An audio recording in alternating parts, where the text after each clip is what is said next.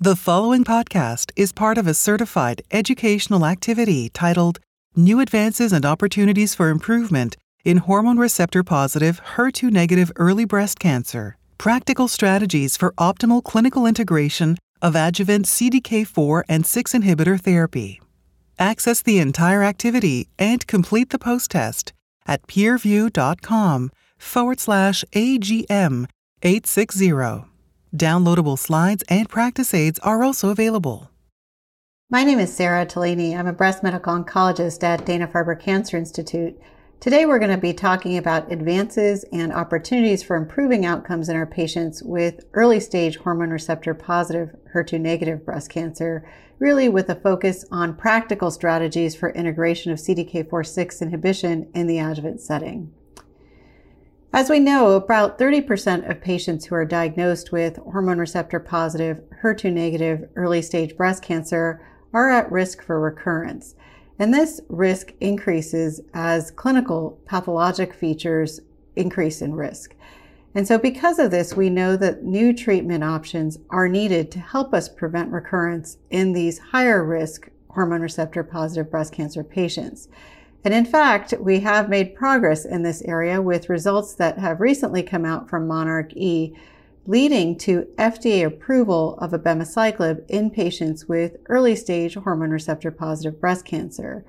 With this now approval, it really leads to the importance of having further discussions about the clinical implications of use of abemaciclib in this setting and really thinking about optimal ways to integrate CDK4/6 inhibition in our early stage patients. So when we think about treatment for early stage hormone receptor positive breast cancer, for the last several years, we've really only relied on the use of endocrine therapy alone in this population. We've been fortunate to have agents like tamoxifen and aromatase inhibitors, and even availability of ovarian suppression, particularly for our premenopausal patients. However, even with the integration of these robust endocrine agents, there still are patients with high risk hormone receptor positive breast cancer who unfortunately recur despite this therapy. So I think this case sort of puts into perspective the unmet need that we have now in our patients with hormone receptor positive disease. So this is a 54 year old postmenopausal woman who had undergone a mastectomy and axillary dissection for a early stage breast cancer, but at the time of surgery was in fact found to have six centimeters of intermediate grade invasive lobular cancer within her breast. And upon axillary dissection, actually had three involved lymph nodes. Given data that's come out from RxPONDER, this patient did have a, a genomic assay performed off the breast tumor, which came back with an Oncotype DX score of 8. This tumor was very strongly ER and PR positive and HER2 negative. And so we'll circle back to this case later on in our discussion, but I think it frames nicely a case for where we're looking for additional therapy to help prevent risk of recurrence. So data for use of CDK4/6 inhibition in the early stage setting really comes from the Monarch E study. This was a pivotal registrational trial that took patients who had high risk hormone receptor positive HER2 negative disease and randomized them to receive two years of abemaciclib in combination with their endocrine therapy or to receive their endocrine therapy alone.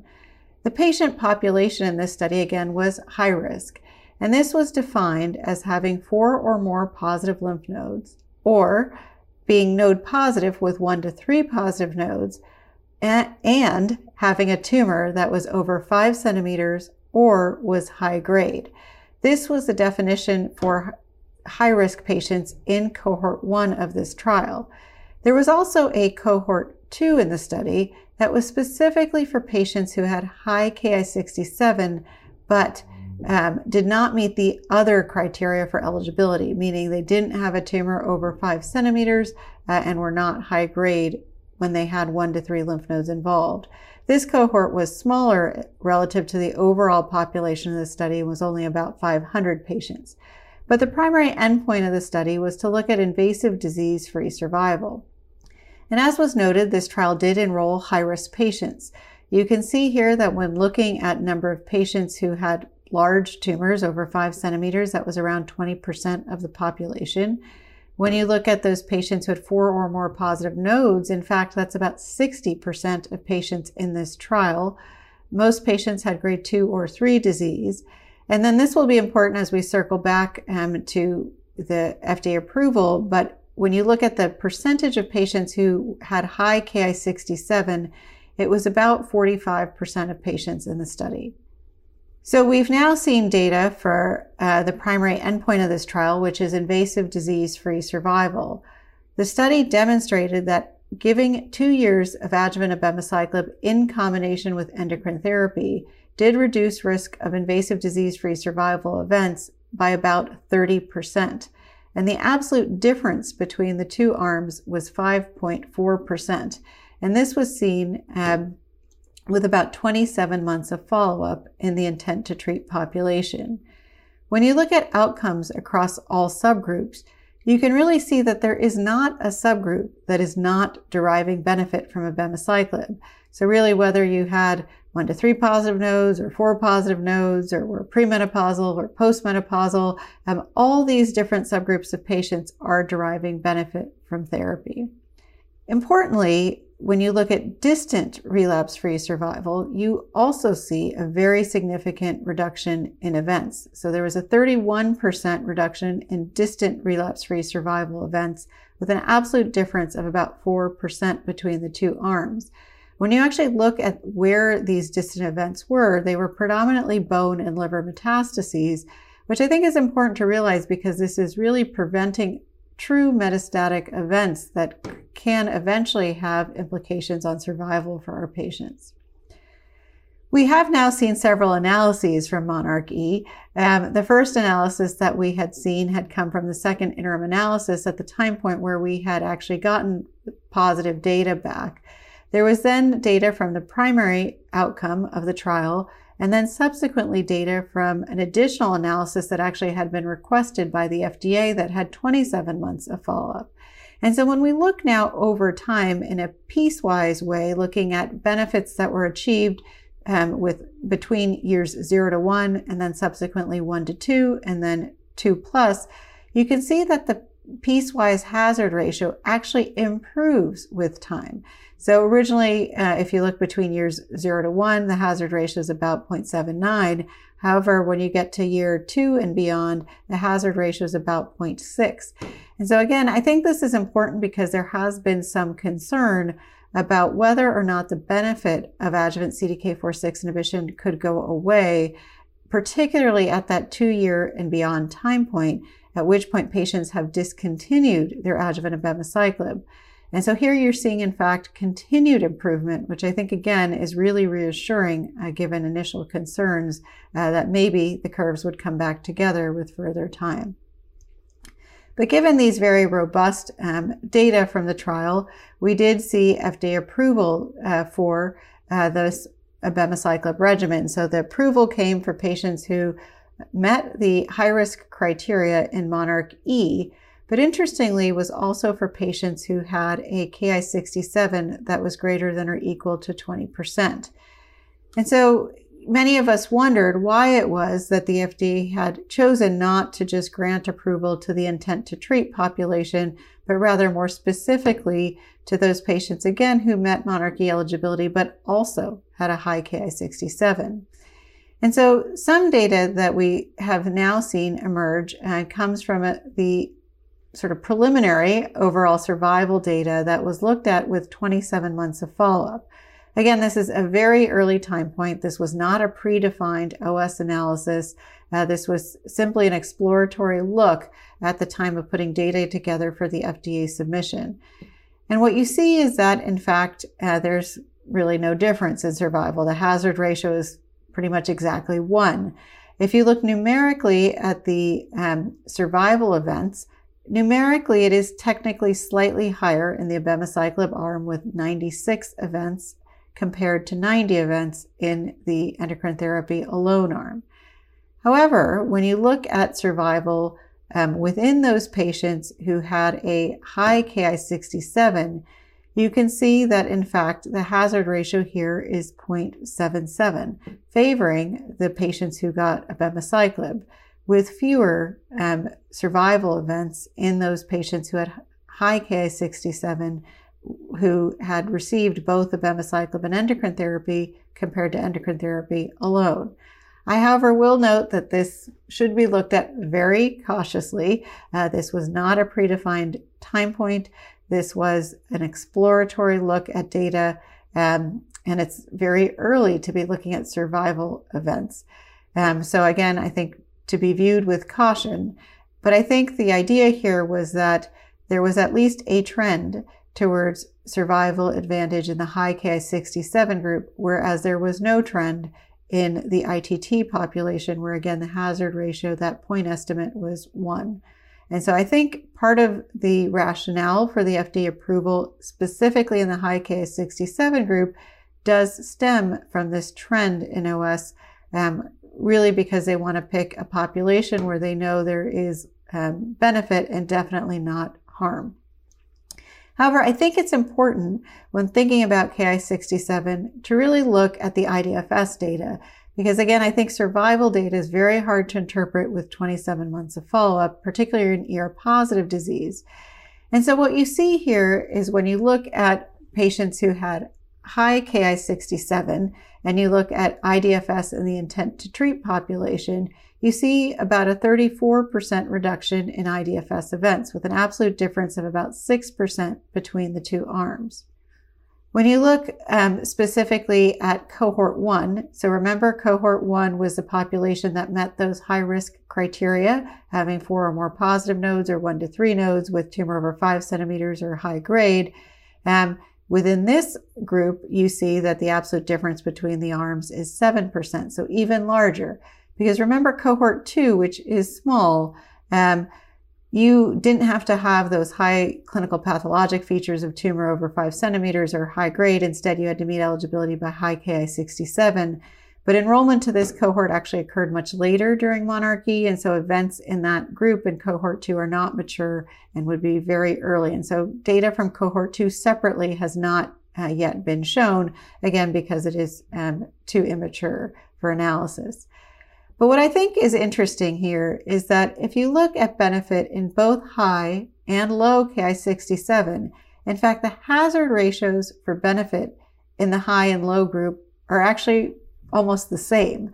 Um, there are, however, fewer events in the low Ki67 group. Again, we know Ki67 is prognostic. As you can see here, that low Ki67 patients will have fewer events compared to high Ki67.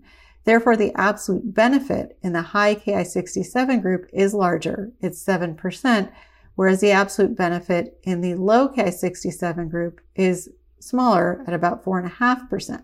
But I think important to realize here, Ki67 is not predictive of benefit to abemaciclib. Again, both low and high Ki67 patients are benefiting with similar relative risk reductions.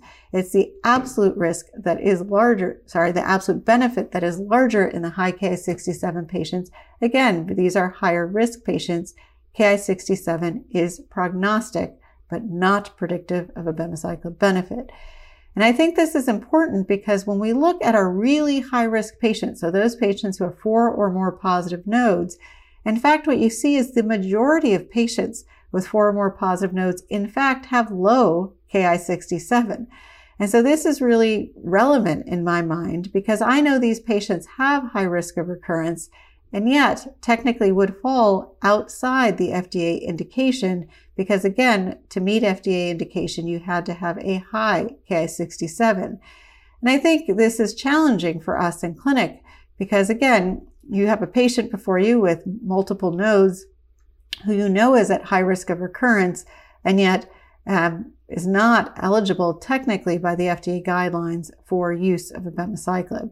So again, I think important to realize that this is not an infrequent problem given the prevalence of low Ki67 in the multi-node positive group of patients. I think the other challenge that we have is Ki67 is a challenging biomarker because it has low analytical validity. And I will say personally at our institution, our pathologists do not routinely run Ki67 because of this challenge where there is difficulties with getting um, seeing interobserver variability with reading Ki67. And because of this, the International Ki67 Breast Cancer Working Group, in fact, has felt that getting Ki67 reads between 5 and 30% is really not reliable. And so has felt that there's unacceptable analytic validity within this range. And yet this is the range for which the FDA indication falls, making it challenging for us in clinic. You know, what if you have someone who comes back with a Ki67 of 18%? Is that really that different than 20% when it falls into this range where there isn't great validity for the assay? So I think because of all these challenges um, with the Ki67 biomarker and really trying to juxtapose risk and benefit with abemaciclib, in fact, when the ASCO guideline committee met, they decided to recommend use of abemaciclib really for patients who otherwise would have met the monarchE intent to treat eligibility. So this means patients who had four or more positive nodes or one to three positive nodes and a tumor over five centimeters or high grade. And that while, in fact, again, the FDA indication is for high Ki67, they felt that abemaciclib could be used regardless of Ki67 value uh, for patients who meet monarchE eligibility. So it is looser um, in the guidelines than the actual FDA indication. And so I think putting all this into perspective, I think it makes us come back to our case now, because here again, you have a woman who has a large tumor, so over five centimeters, um, and has three positive nodes. So this patient would have met monarchE eligibility because again, one to three positive nodes and tumor over five centimeters, you meet eligibility. And this is a patient, however, who um, had an Oncotype score sent. And at the time monarchE was conducted, we did not have data from RxPONDER, so it was not common to be getting genomic assays in patients and omitting chemotherapy. In fact, 95% of patients in monarchE had received chemotherapy. Yet now we know that even in patients who have one to three positive nodes, if you have a low oncotype in a postmenopausal patient, in fact, there is no benefit for chemotherapy. And so this patient would not receive chemotherapy given the RxPONDER data. So it doesn't really fit into sort of the average patient in monarchE, since again, almost everyone in that trial had received chemo. Um, and given that she has a low oncotype, it is possible she also would have a low Ki67, uh, given that you know it is a proliferative marker. Um, and we see this not uncommonly in lobular cancers. So I think when I see this patient in clinic now, I feel a little bit challenged because if I were to use the FDA indication, I would say, well, I have to order a Ki67. And if it comes back low, as it probably would in this patient, then she would not meet FDA indication for treatment. However, this is a patient I think that has pretty high risk disease. She's got a large tumor, three positive nodes, um, and from clinical pathologic features does have high risk. And I am now omitting chemotherapy and really want to figure out other ways to optimize her treatment. So in fact, this is a patient that I would prescribe abemaciclib to again and does meet ASCO guidelines for indication. I will say in truth, I am not routinely ordering Ki67 because I don't really know how to use it because I do agree with ASCO guidelines that I would like to use it in all patients who met eligibility based on the ITT population. So I think when thinking about utilization of abemaciclib, it's not only challenging to just make sure we figure out the right patient population, but now we're integrating a new drug uh, into our adjuvant setting, and it does come up with a lot of practical considerations. So one question would be, which patient should really get the adjuvant abemaciclib, as we were alluding to? Two would be, how should it be administered? And three, how should toxicities be managed? And so one thing that I think is pretty handy is this uh, supplemental resource, which is a practice aid, which will cover a lot of this information that we're going to review about really how to practically use abemaciclib in the adjuvant setting. And so you can download this uh, just to have a, a, nice reference available for you uh, for practical standards. So first question, which patients do we use it in? So I think as we've reviewed, and I think given the ASCO guidelines, I think it's very reasonable to utilize abemaciclib in patients who met monarchE ITT um, population. So tumor over four centimeters or one to three positive nodes and tumor over five centimeters or high grade. And here I've written to use it irrespective of Ki67, again, given the challenges that we reviewed with Ki67 testing and the fact that it in fact was not predictive of a abemaciclib benefit, but rather is simply prognostic. So what about when we see patients in clinic who do not receive chemotherapy? When Monarch E was conducted, we didn't have data from RxPONDER, and so we were not checking genomic assays in patients who had node positive disease, and so most patients were all getting chemotherapy. And you can see this because 95% of patients, in fact, in Monarch E had received chemotherapy. But what do we do now when we see patients who have one to three positive nodes and we get a genomic assay and it's low and we want to omit chemotherapy? Um, does this data really pertain to those patients who are not receiving chemotherapy? I, my opinion is that I think it does because we know, in fact, that abemaciclib provided benefit in patients with one to three positive nodes. And so given this, I have felt very comfortable using abemaciclib even in patients who are not receiving adjuvant chemotherapy. So what about patients who have a germline BRCA mutation? We are very fortunate now that we have data that came from the Olympia trial that looked at a year of olaparib in patients with germline BRCA mutations and found a 40% reduction in invasive disease-free survival events. So what do you do now if you have a patient who has hormone receptor positive disease that would otherwise meet Monarch E eligibility and has a germline BRCA mutation? Do you give them a year of olaparib or do you give them abemaciclib or do you think about sequencing olaparib and abemaciclib. And here I think we're in a data-free zone because in fact we do not have data from Monarch E that specifically gives us outcomes for patients with germline BRCA mutations.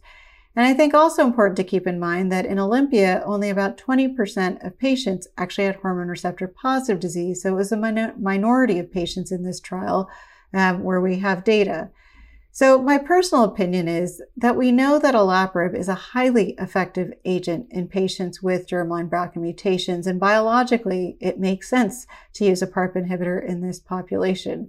And so my preference, given the dramatic improvement in invasive disease-free survival seen in Olympia, is to use olaparib in someone with a germline BRCA mutation. However, if I were to see a patient with extremely high risk disease, so maybe someone who has 20 positive lymph nodes, I might be tempted to think about sequencing olaparib followed by abemaciclib, again, simply because this patient has such high risk of disease um, recurrence that I want to try to optimize outcomes as much as I can. That being said, I think we do have to be cautious here. Again, we do not have data for sequencing. We do not have long-term safety data for doing such a sequence. Um, so again, only to be used with caution in someone with extraordinarily high-risk disease. So thinking about safety, also important to think about toxicities that we see with these drugs. And so one of the more common toxicities with abemaciclib is GI toxicity with diarrhea. In fact, most diarrhea is low-grade diarrhea. However, it does take, you know, good counseling with your patient for how to manage that and how to inform you if they're having challenges with diarrhea, particularly very early on, where we see rates of discontinuation from abemaciclib and Monarch E being highest, particularly within the first three months of exposure. Beyond three months, really issues with diarrhea go away almost. Most of the diarrhea outside of three months was about 30% of people having grade one diarrhea uh, and really not seeing high grade diarrhea out of that um, initial time frame. This agent can also cause neutropenia. It's not um, you know, so common to have high-grade neutropenia with abemaciclib.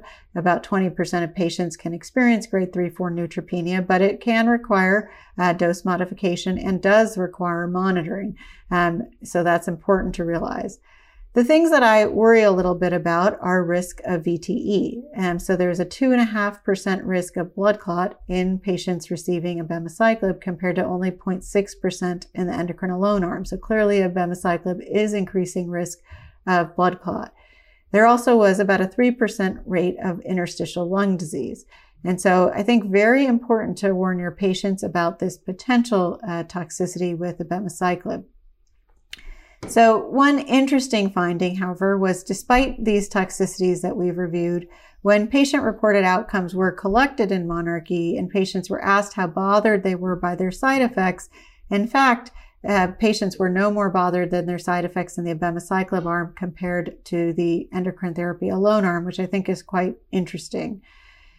How, given the risk of blood clot with abemaciclib, if you specifically look at rates based on choice of endocrine therapy, you do see that rates of VTE are higher in the tamoxifen arm. And so it's about 4% in the tamoxifen arm, um, which is, you know, much higher than those patients getting aromatase inhibition where it's under 2%. And so I think because of this, I think it's really important that we are cautious about use of tamoxifen in patients who may have other predisposing factors to blood clot. Uh, because again, that rate is on the higher side, and I think one that we do have to be cautious about. Again, the diarrhea is um, something you do have to talk to your patients about. Median time to onset is pretty early, six to eight days. I do provide all my patients with loperamide up front, telling them how to use it, uh, to use it at the onset of diarrhea um, and that they do need to call me if they're having difficulty with diarrhea because I do hold the abemaciclib with grade 2 diarrhea. And then, depending on how quickly it resolves, we'll either restart that dose when they get better or dose reduce um, if it took them longer to um, resolve their grade 2 diarrhea. Um, so you can go from 150 milligrams twice daily down to 100 um, when you dose reduce. Again, we did mention this risk of ILD. So really important to warn your patients about it so that if they do have some shortness of breath or dyspnea on exertion, they are calling you and you can work it up with a high res CT for further evaluation and certainly important to also rule out infection as well. The neutropenia, again, not quite as common uh, with abemaciclib as compared to other CDK4-6 inhibitors, but you do have to check a CBC with differential as well as a comprehensive metabolic panel in patients um, every two weeks for the first two months uh, to monitor. Um, so you're checking both for neutropenia uh, as well as making sure you're not seeing elevated transaminases.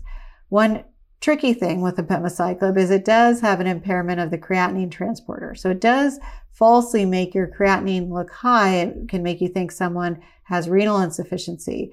And so when I see that, I often check a cystatin C, which will give you the GFR. Um, and, you know, that way you'll realize if they truly have renal insufficiency or not. So it's a good way to correct for um, this issue with the impact on the creatinine transporter.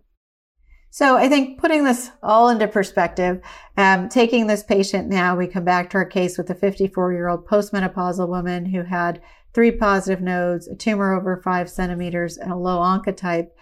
This was a patient that we decided, given the low oncotype, we would omit chemotherapy from. And given that she met monarchE eligibility, um, I did not send a Ki67, but rather prescribed an aromatase inhibitor with a plan for two years of abemaciclib. I also uh, gave her zoledronic acid, given the data that we have for use of bisphosphonate uh, in terms of prevention of um, disease-free survival events. So I think, you know, overall, we're really fortunate now to have a new agent uh, in the early stage hormone receptor positive space. It's been 20 years without a new agent that's been approved here. So really, um, you know, remarkable to be able to help our patients with high risk hormone receptor positive breast cancer um, with using uh, abemaciclib. And so I think, again, just to remember the monarchE eligibility, uh, which is really helpful for when you're seeing uh, patients in clinic. And don't forget um, to think about these practical uh, guidelines when you're monitoring patients as well. Thank you.